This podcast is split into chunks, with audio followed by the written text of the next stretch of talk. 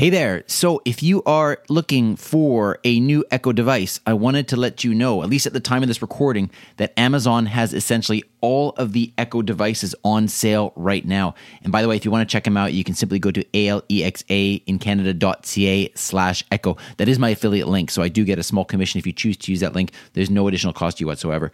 But let me tell you just about some of the uh, cool deals that you can get right now on the uh, Echo Show devices. The Echo Show 5 is normally 100 bucks on for 75. The Echo Show 8 is normally 170 on for 115 and the Echo Show that's the biggest one is normally 300 for 230. The Echo Dot is on for 45 bucks instead of 70.